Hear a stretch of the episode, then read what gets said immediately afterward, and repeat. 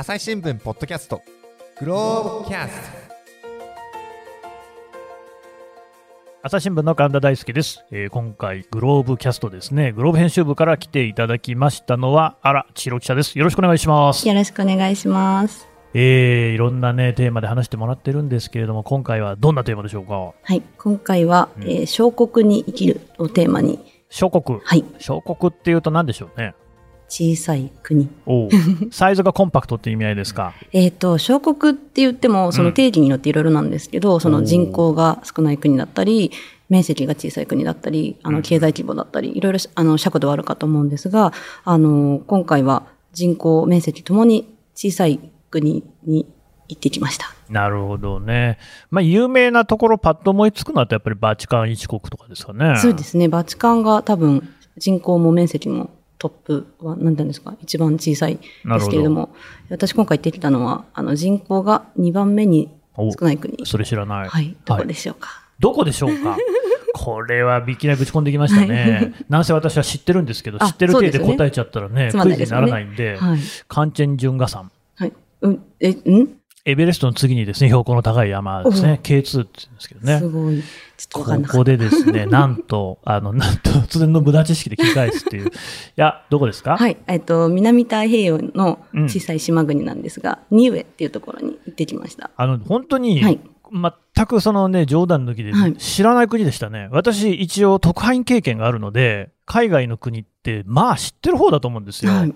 で、あの、もう一つ、まあ、本当自慢になっちゃうんですけれども、私、首都名とかもすごく言えるんですよあ、。すごい。マダガスカルの首都は、わかんない。アンタナナリボです。わからないっす。みたいな、はいあ本当言えるんですけど、はい知らなかったですね。確かに、あの、多分、それも無理はない気はしていて、はい日本が国家承認したのが2015年で、おやおや日本にとって一番新しい国。2015、まだ7年ぐらいってことですか？そうなんですよはあ。いや、でも、その、国としては、じゃあ、日本が承認する前からあったんですかね。あ、もちろんです。国としてはありましたし、えっ、と、もともとニュージーランドの属領だったんですけれどおもー、えっ、と、1974年ですね、に内政自治権を獲得して、まあ、あの、いわゆる独立、かっこつきですけど、独立した国ではあった感じです。なるほど。えっ、と、場所がだからニュージーランドに近いんですか？そうですね、ニュージーランドの北東うん。えっ、と、飛行機で3時間ぐらいだったんですけれども、うんうん。ちょっと待ってくださいまず、じゃあ、ニュージーランドに行くわけですか？日本からあっていう。、そうですね。ニューエに行くには、ニュージーランドのオークランドからしかうんうん便が出てない。オークランドって直行便あるんですか？えっ、と、あるみたいなんですけど、あの、今ね私は残念ながらシドニー経由で行ったので、はあー今はあるんですかね。シドニー経由。はいシドニーはもうオーストラリアですよい、オね。ーストラリアの。はい。えーで、オーストラリアからまずシドニー行って、でシドニーからはいオークランド行って、オークランドからニューエそうですね。とその前に私、クック諸島の取材行って、またオークランド戻って、ニューエっていう。なるほど。ちょっとクックショットについてはまた聞くとして、はいえーじゃあニューエまで行くのって、はいなかなか時間がかかりますね。結構、飛行機乗ってる時間と待ち時間だけでも、着くのに1日以上かかるなと思いながら。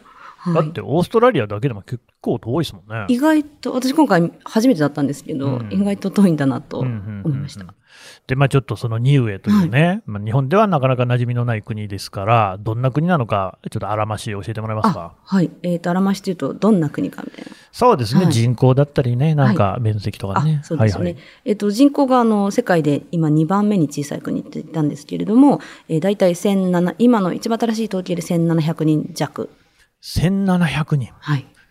えー、朝日新聞社の社員の数よりも少ないですね。そうですよね。半分よりも少ないですね。はい。あ日本でいうと大体どのぐらいかなって調べたら、沖縄の与那国町おがー大体1700人ぐらいで、なるほど。同じぐらいなんだと。で、面積が、えっ、と、これもまた難しいんですけど、東京23区の半分よりだいぶちょっとちっちゃいぐらいのね、えっと、259平方キロメートルって、どんぐらいだ？東京23区の半分、分よりちょっとちっちゃい。山手線の中みたいな感じですかね。よりは大きい。より大きい。はあ。でも、1700人でしょ、はい。東京23区の半分とかって考えると、相当、こう、まばらというあか、すごい、余裕がありますね。はい、人口密度、だいぶ低いんじゃないか。ちょっと計算してないけど、はい。え、島国なんですか？島国です。えっ、と、はい。はい。ニウエは、えっ、と、島一つで。一つはい。あの辺の国ね、なんとか諸島とか、うんうんあの、離島がいっぱいある国も多いんですけど、ニウエは、あの、サンゴ礁が隆起してできたっていうので、ゴツゴツっとした、あの、割と海抜高い、あの、島一個でできてる、うんなんだっけな、ポリネシアの岩とか呼ばれてる、別名 呼ばれてるらしいんですけど、そんな感じのポツンって本当に。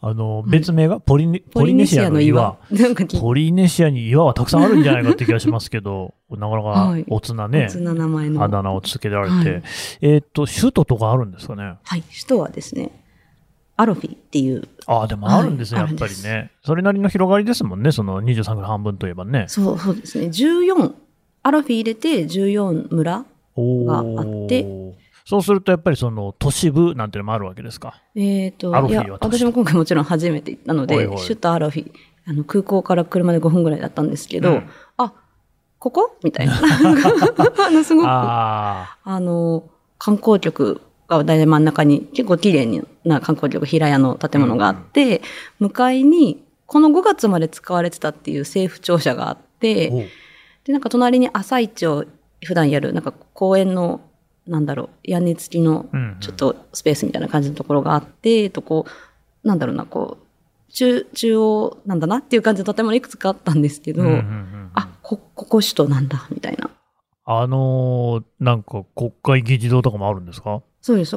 えっと、アラフィの海に面してあったところは、5月まで使われてた、ちょっと古い国会議事堂で、はい。で、なんか2004年かな大きいサイクロンがあった関係で、ちょっとあの、小学校をもうちょっと内陸の方に移したり、その政府庁舎もちょっと内陸の方に移ったみたいなんですけど、うんうんこう5月にオープンしたばっかりの、あの、新しい3階建ての政府庁舎もできたばっかりで行ってきました。はい。でもおそらくその人口の規模だと政府イコール自治体っていう感じなんですかね。あまあそんな感じですよね。えっとね、国会議員が20人。うんうん。でもこれ割合で考えるとすごい割合だなと。結構多い？そう20人。ははいいはい。で、その14の村、一つの村から1人と、全島で6人。で、全部で20人。なるほど。はい。うんで、そこから、えー、その20人の議員から1人首相を選んで、はい。3人大臣を選んでみたいな。なんかそんな感じのシステムでした。え、議員内閣制。一応。はいあ。の、あの、例えばですね、警察、消防、救急とかどうなってるんですか？あ、えっ、と、警察署はありました。ある。あって、でも、警察署長さんがアメリカ人。え？で、ちょっとびっくりしたんですけど。ニューエイジンではない。ニューエイジンじゃないんだと思ってびっくりしましたなんか会いたいなと思ってて、いろいろアポ入れてたんですよ。なかなか繋がらなくて。うん。でもなんか後日気づいたのが、あ、結局帰る日に会えたんですけど、はい。そもそも行った日に空港に降りて空港の建物入った時に、なんかあの、警察っぽい制服着た人がこう、消毒ジェルを一人一人にこう配ってくれてたんですけど、はい。そのおじさんだった って。所長さんなんですか？あの人だった。係員だと思いますよね。いや、なんか、あれなんか警察っぽいけどなと思ってたら、はい。そんな、警察署長さん。はあ、はあはい消防は？消防は、私は見なかったんですけど、うん一応あるらしい。病院とかも病院も、えっと、島に1個、国に1個。ありました。なんかアンビュランスみたいな、ちょっと、うんうん。救急車？はてなみたいな、ちょっと赤十字書いてあるはい。車が通ってんのは見たので、うん。あ、あるんだ、救急車と思って。まあね、ないと困るでしょうからね。教育はどうですか？教育は、えっと、学校が、えっと、小学校っていうんですか、小学校と高校と、まあだからちょっと、日本と中学校が分かれてるんですけど、あの、二つ、小学校、えっと、プライマリースクールとハイスクールと、うん。あの、アラフィの内陸の方に並んであって、大体、まあ約ですけど、両方で500人ぐらい子供が通ってるっていうので、おそれなりのもう結構。500人、そう1700人で500人です多か？くないですか？本当です ね。はい。へえ、じゃあ若い人の多いそうですね。国。大学はない？大学は、えっ、と、一応、なんだっけな。なんかあの、あの辺の太平洋の島々のう、んうん。なんとか、ごめんなさい、名前で忘れちゃった。大学があって、そこの衛生校みたいのが一応島にあるらしいんですけど、ただやっぱりその大学とか、その先とかで進学のために島を出てく若い子が多いんですっていうのはやっぱ長年の悩みだったようなるほどことは言ってました。公用語は、公用語は、えっと、英語とニウエ語ニューエ語ってあるんですあるん。ですよ。へえ、うんそれ聞きました？あの、結構やっぱり観光がメインの産業なので、ほうほうあの皆さんやっぱ英語はあの全然通じて、うんあの、私も何の困ることもなく、うん。あの、英語通じてよかったと思ったんですけど、あの、ローカルの方だけだとニューエ語だったり、あの、業界のサービスはニューエ語だったり、ちょっと一回あの、滞在、一週間の取材で滞在中にお葬式にもお邪魔したんですけど、へもうなんか全部、ほとんどニューエ語。ニューエ語。はい。あの、お葬式ってどういう様子なんですかあ、なんかあの、やっぱ、キリスト教がほぼほぼメイン、うんうんうん90何パーぐらいだと思うので、えっ、と、キリスト教会でお葬式があって、そうなんですよ。なんかね、若い方が亡く、亡くななんか2週間ぐらい前に亡くなって、私そもそもその、行ったのが6月末だったんですけど、うん2年ぶりぐらいに国境再開みたいなタイミングで行ったんですね。コロナでずっと閉じてて。ああ、そうですか。うんで、なので、国境再開を待ってのお葬式だったそうで、うんうん。やっぱりそのニュージーランドとか、歴史的にやっぱこう、つながりも強いので、うん結構ニュージーランドに親戚住んでるとか、普通に皆さんいらっしゃるんですよ。うん。なので、こう、国境再開待って、あの、ニュージーランドとかからも親族とかお友達とかいらして、うん。相当大きいお葬式だったなっていう感じでした。なんか、あの、牧師さんがやっぱニューエ語で喋ったり、お友達とか家族と思われる人が個人を忍んで、いろいろスピーチされたりしてて、なのでほとんどニューエ語でちょっとわからないんだけど、あの、中にはそのニュージーで生まれ育って英語の方が得意とか、あはのは、ニュージーからお葬式のためにやってきたお友達とか親族とかい、いとことかって言ってたかな？が英語でこうスピーチして、あ、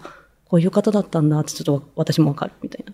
感じでしたうん細かいことですけど、はいカトリックなんですかね。えっとね、プロテスタントでした。なんかその、牧師さんか神父さんかわかんなくて聞いたら、はいはいあ、そう一応か。プロテスタント日本語書き分けないといけないですからねど。っちかしあの記事書くときに、はいはいあどっちと思って牧。師さんっておっしゃいましたもんね。はい牧師さんなるほどね。ただカトリックもあるし、それこそその、なんだモルモン教とかエホバの証人とか、いろいろんな、なんていうか宗派。そうですか結構あの、1700人だけそう、ど。小さい国なのに、その、警察署も1個しかないし、スーパーも1個だし、郵便ポストも1個しかないんですけど、あの、教会は各村にある。郵便ポスト1個しかないんだったら郵便局でいいんじゃないですか、それは。郵便局の前に郵便ポストがある。ああ、まあ、じゃあ、本当に入れてください箱ですね、それはね。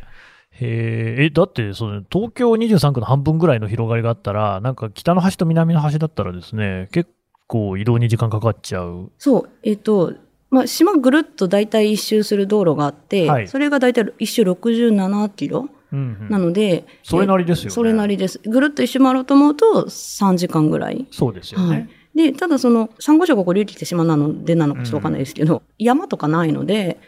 割とその、島の横断できる道路がいくつかあって、うんうんちょっとショートカットできるみたいああ、はいなるほど。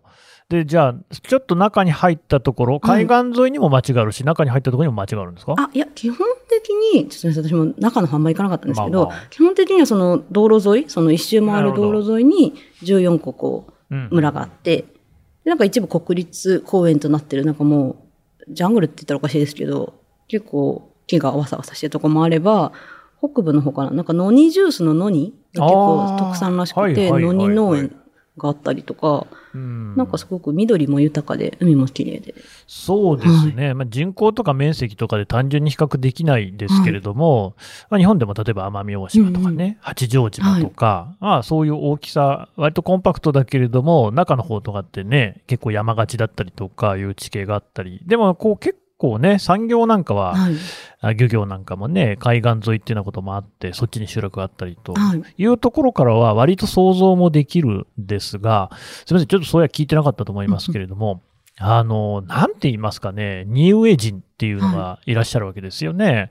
どういうその人たちなんですか？つまり、オーストラリアとかはいニュージーランドだとアボリジナルピープルとかね、いろいろ先住民族の方々いらっしゃるけど、そういう感じなのか、それとも白人の感じなのか？あの、いわゆるポリネシア系のう、ん。なんだろう。なるほど。はい。我々が想像するところで言うと、例えば、あの、ラグビーのワールドカップなんかで、トンガとかね、はいあの辺りの選手来てるの見ます。もう本当にね、たくましい感じの。ああいう印象で大体あってます。ああいう印象で、大体、その、いわゆるニューエ人っておっしゃってる方は、もちろんね、その歴史的な経緯で、あの、いわゆる白人系の、あの、方もいらっしゃるし、うん。あの、ミックスの方もいらっしゃると思うんですけど、いわゆるニューエ人っていうと、その、ポリネシア系の方々を指すみたいな。えーと、あと、どうでしょう、その歴史っていうことになると、まあ、あんまり詳しくなくていいんですけども、ごくかいつまんで言うと、はい。なんかどんな感じでここまで来てるんですか？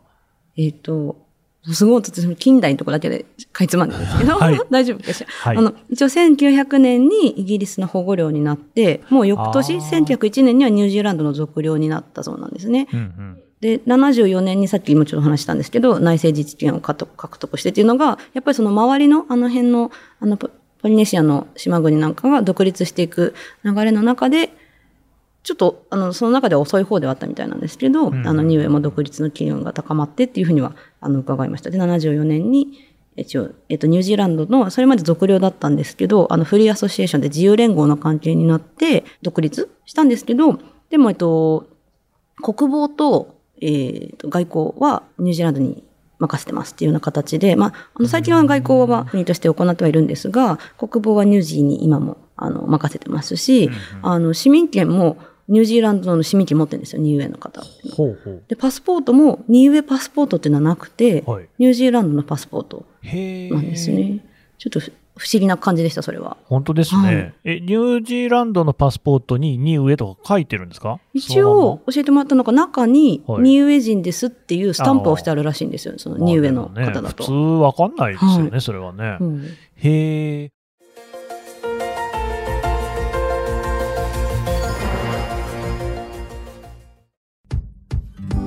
難しいニュースもポッドキャストで解説を聞くとちょっと理解できるかも。朝日新聞デジタルのコメントプラスって知ってる？テレビでおなじみのコメンテーターや記者が記事の背景やその先について投稿しているよ。もっと深く。もっとつながる。朝日新聞。国連とか加盟してるんですか？国連は加盟してないです。してない。はい。うーん。えっ、と、承認している国ってのはもうそれなりの数があるんですか？でね、それなり数十、ごめんなさい、ちょっと私も古い数字しか分からなかったので、まあまあざっくりで数数十カ国ある、日本も含めて、あでもはい。日本も承認してるんですよね。あとは、だからニュージーランドとかは当然承認してる？ね、ニュージーランドがしてないしてないんだちょっとそこ、ごめんなさい。ちょっと調べればよかった。まあ、でも、営業、もともとイギリス領なわけですよね。イギリスとの関係とかどうなってるんですか？なんかあの、コモンウェルスにはいはい含まれるのかどうかが微妙らしくて、そうなんだ。なんなんですか、その独立国かどうかが微妙なので、その国によってその国家承認してたりしてなかったりなので、アメリカとか確かしてないんですよ。アメリカ関係ないですけど、コモンウェルスは。ただなんかその、なのでコモンウェルスって一応英連邦の一応国じゃないですか、中のうん。だからそこが微妙らしいんですけど、8月にあった、あの、コモンウェルスの、なんていうんですっけ、英連邦のスポーツ大会みたいな、なんていうんでしたっけ、コモンウェルスゲー僕ムズみたいな知らない。まあ、あるんですよ。そういうのがね。はいに、あの、現職首相がローンボールの、なんか、ニューエ代表で出たとか、なんかニュースになってて。ロローンボール？ローンボールって私も、あの、結局実物は見たことないんですけど、はいなんかそういう競技があるらしあくて。いう球 球技なんでしょうね、それがね、はいボールっていうかボーリングみたいなって聞いたけど。あはあはあはあ、なんか本当知らないことばっかりですね。知らないことばっかりいや、あのもう最近もね、エリザベス女王の逝去に伴って、そのコモンウェルスの中からもですね、えーいよいよね、こうやっぱりもう王政じゃなくて共和制に移行だなんて話もいろいろね、はい。南太平洋の国々でも出てるとかっていう報道もありますけれども、そもそもじゃあニューエの場合はなん、どっちになるのかっていうのが微妙な感じなんですかあ、でも一応国家元首はうん。エリザベス女王なんですよ。あだから。そうなんですかはい。か間接的なのかな、そのニュージーのはあ国家元首であるはいはいエリザベス女王みたいな。いや、そうなんですね。い、やー、なんか面白いですすごね。く面白いし、うん。ちょっと興味は尽きないね。興味は尽きない感じです。っていうところにじゃあ行ってきた。はいどれぐらいの期間行ってきたんですか、えっと、一週間ですね。なんかそもそも週一便しかなくて、入ったら出てこれないみたいな。小笠原的な感じがね、あまさにそんなありますよ感ね。えーっと、じゃあちょっと聞かせてくださいよ。まあ、はいオークランドから、はいクック諸島を経由して、あ、えっとね、経由はしてないです。してないオークランドから入ったんですか？3時間ぐらいうん、入国。入国。で、はい日付変更線超えるので、超える。超えるんですよ。あの、3時間の距離なんですけど、で、そもそもなんかニュージーランドとはマイナス23時間なので、ちょっと計算もはやわかがんない。えまあえーマイナス23時間ってどういうことですか？だから、えっと、?1 時間違うんですよ、プね。ラス1時間の昨日みたいな感じの計算なる早い。で日ほどはいはいはいはい本もマイナス20時間なので、うんプラス4時間の昨日みたいなうんのが計算としてはしやすいか。わかるわかる。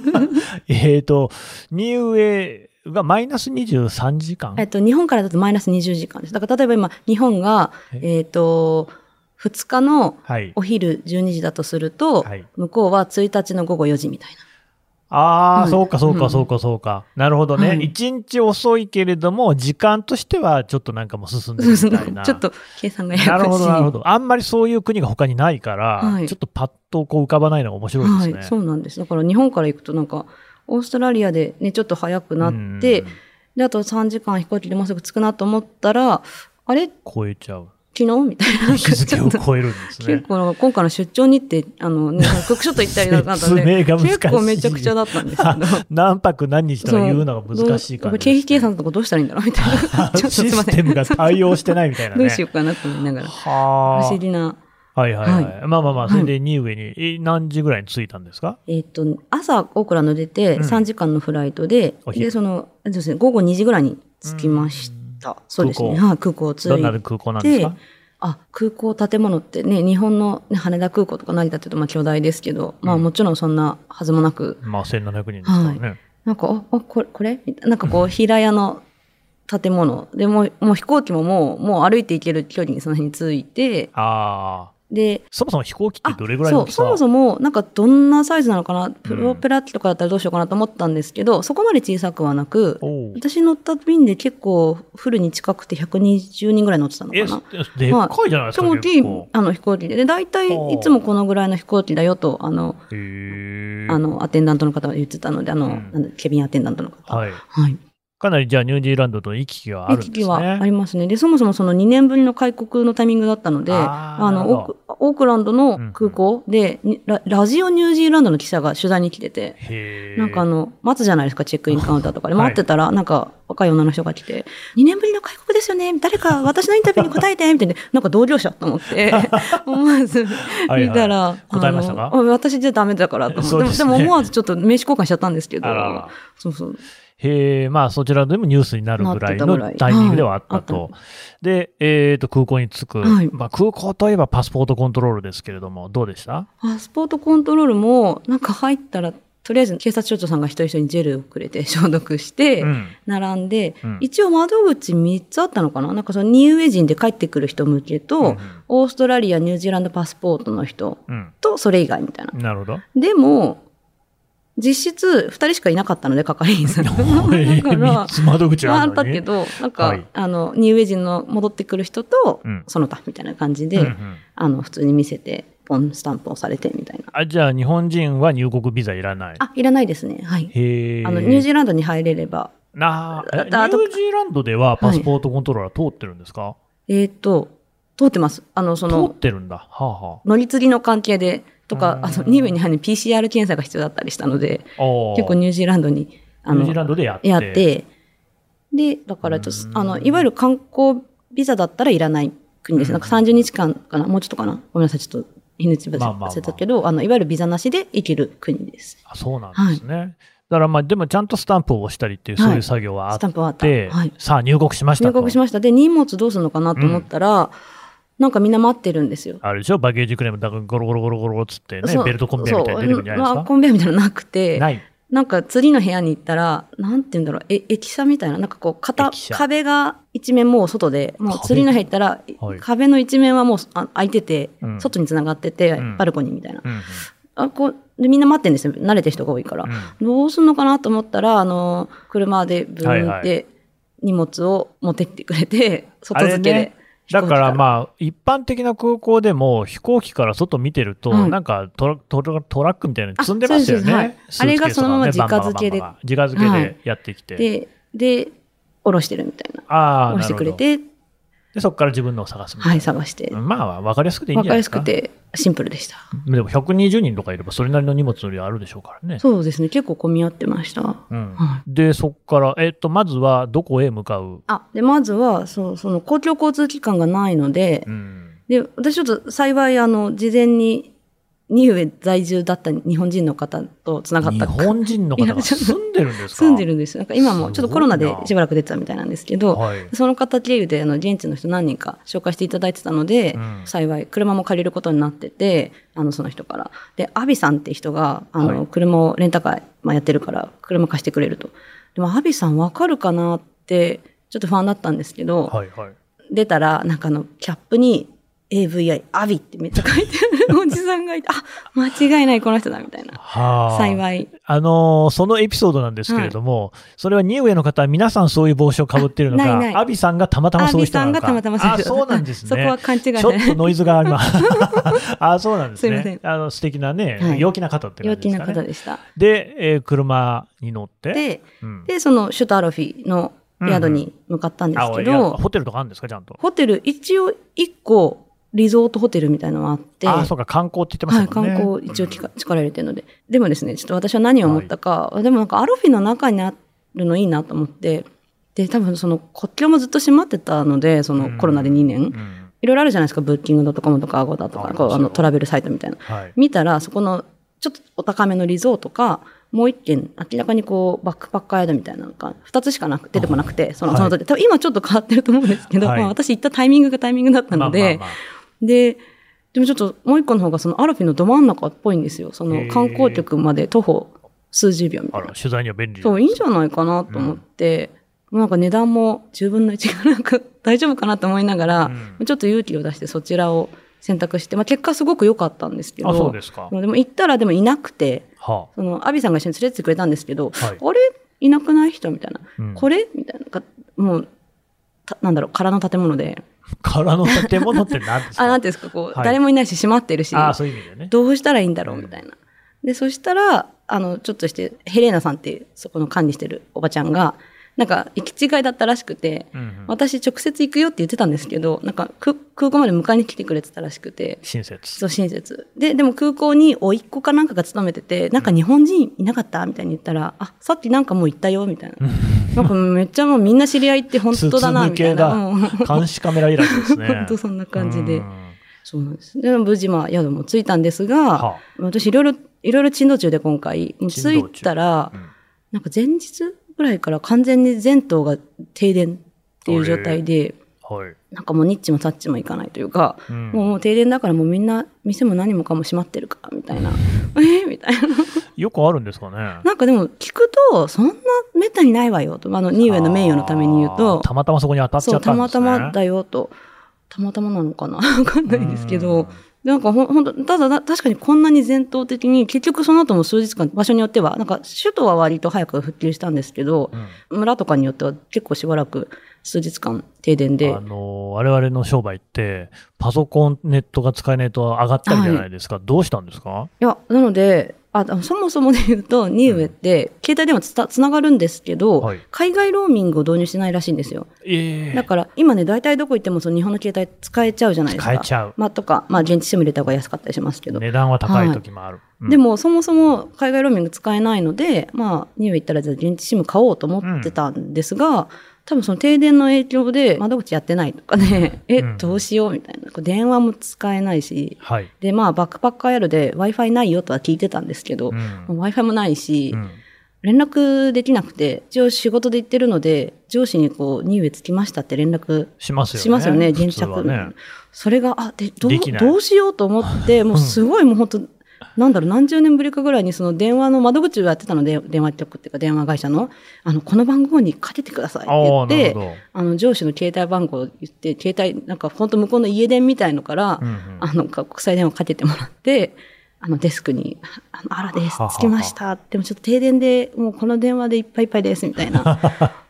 そこはじゃあ繋がったんですか？そこは繋がった。あよかったですね。ただ、その後はもう何もないので、うん連絡手段もないし、で、電気ももちろんつかないし、バックパッカー宿のおばちゃんすごくいい人で、あの、今日は何も食べるものがないから、スーパー連れてってあげるわって言って、スーパーは一応ジェネレーターで一応動いていたんですけど、よかった。よかった。ただなんかスーパーも、ほもうほぼほぼ100%ニュージーランドからの輸入品しかないんですけど、うんそこでなんかクラッカーとツナ缶買って、あの、もうちょっとなかったんですか、何か？なかったんですよ。ないんですか？なかったんですよ。はあ、パンとかパスタあとかパン、パンもなかった。あの、ないいわゆるベーカリーみたいなのはあるらしいんですけど、まあその日は電気が使えないので焼いてないし、ベーねスーパーに売ってるような、ほら、なんかちょっとしたね、えー既製品の食パンみたいなとこもなかったなかったんですよ。あらだまかあ、果物とかもない。ら果物も、果物なかったと思います。あったかなあそうなんですねじゃあまあ、しょうがないですね。しょうがないと思って。で、しかもその管理人のおばちゃんも別の村に住んでるもんで、はい。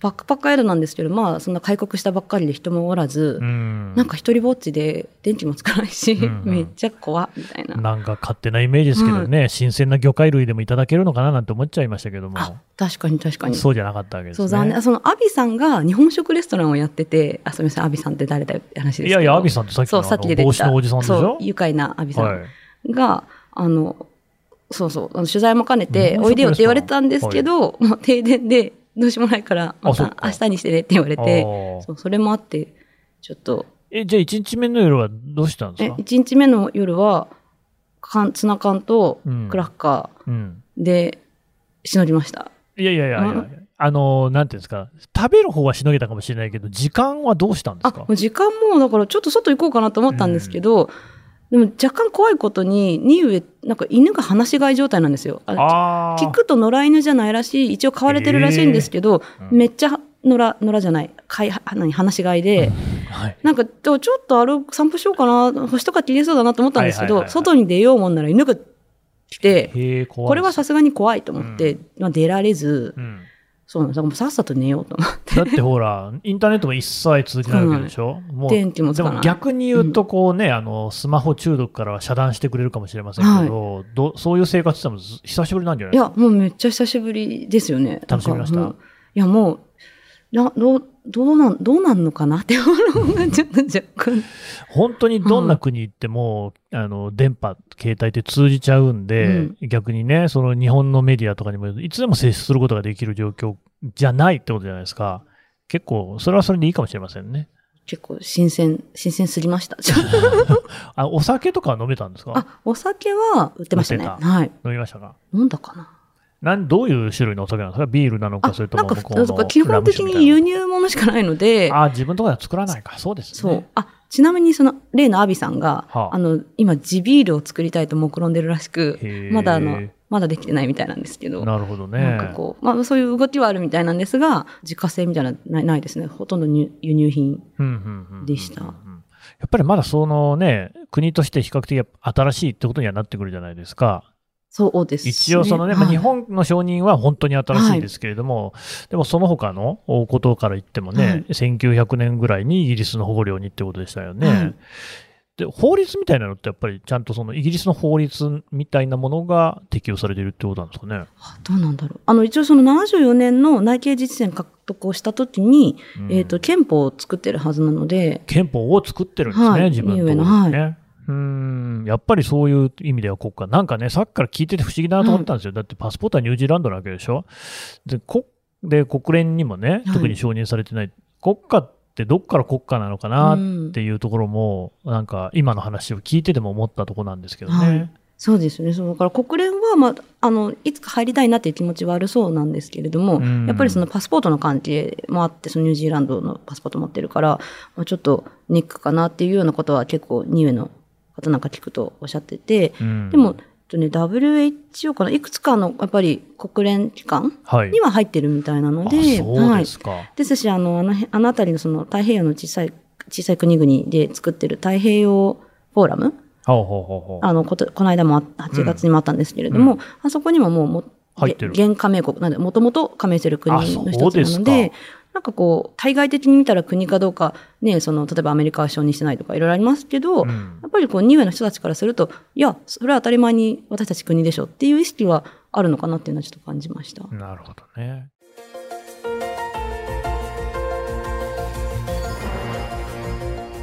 お話はつきませんが、続きは次回にお届けします。はい、えー、グローブ編集部、あら、千尋記者のお話を伺ってきました。さてね、原さん、今回聞いたお話ですけれども、これ、グローブプラスっていうサイトで読めるんですね。あ、はい、グローブプラスで配信しているので、今日ちょっとお話できなかったんですが、うん。別の記者がですね、欧州のヨーロッパのサンマリノと、あとマルタ騎士団という領土を持たないカッコ付きの国にも行ったので、ぜひ、グローブプラス。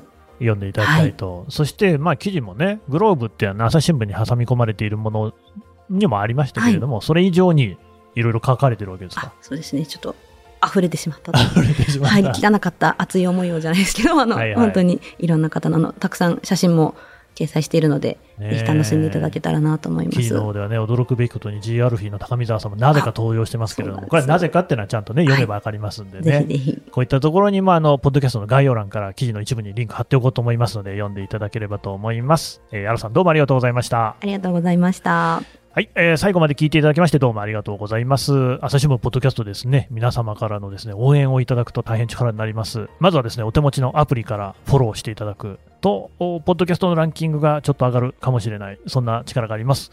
あとはですね、えーレビューを書いていただく、それからコメントを寄せていただく、ツイッターとかですね、これもかあの概要欄にあります、お便りフォームというところから感想を送っていただけます。ぜひですね、皆様のご意見、ご質問、何でもお寄せください。すべて目を通させていただいております。朝日新聞ポッドキャスト、朝日新聞の神田大輔がお送りしました。それではまたお会いしましょう。